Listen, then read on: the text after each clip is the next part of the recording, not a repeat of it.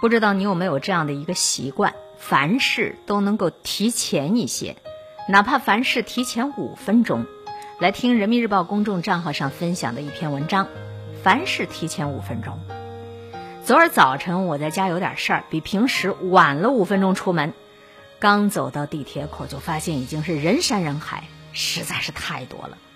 我等到第二班车来的时候，才被后面的人推推嚷嚷着挤了上去。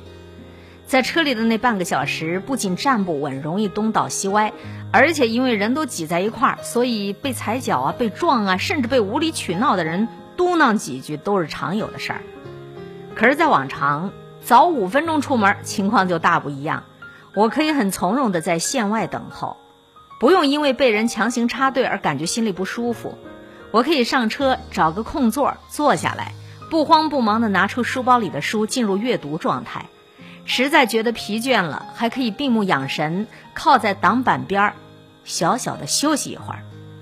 不得不说呀，你早几分钟跟你晚几分钟区别真的是太大了。凡事预则立，不预则废。生活中不管做任何事儿，早些做准备，不仅可以减少许多烦恼和麻烦，还可以更合理、更有效的利用时间。总是有很多人一边抱怨上班高峰期太挤，一边又不肯早几分钟出发，总是把时间抠到最后一秒才动身，于是这样恶性循环，越来越感觉到疲惫和心累。有一个做 HR 的朋友跟我说，通常在一家单位，早到单位几分钟的人，总是比那些迟到几分钟的人更加表现优秀。刚开始我还不太认同他这个观点。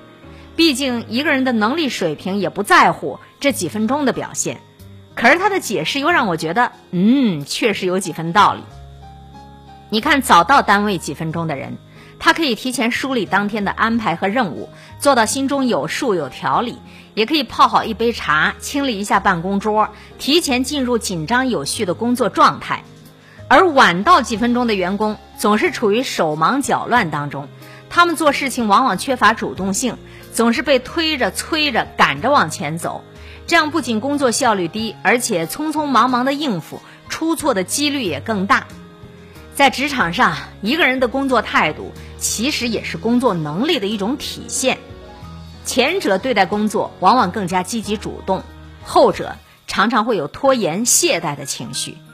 一个人的能力水平欠佳，还可以通过良好的工作态度去弥补；但是一个人的实力再强，他如果是一个懒散的人，最终也很有可能被荒废掉。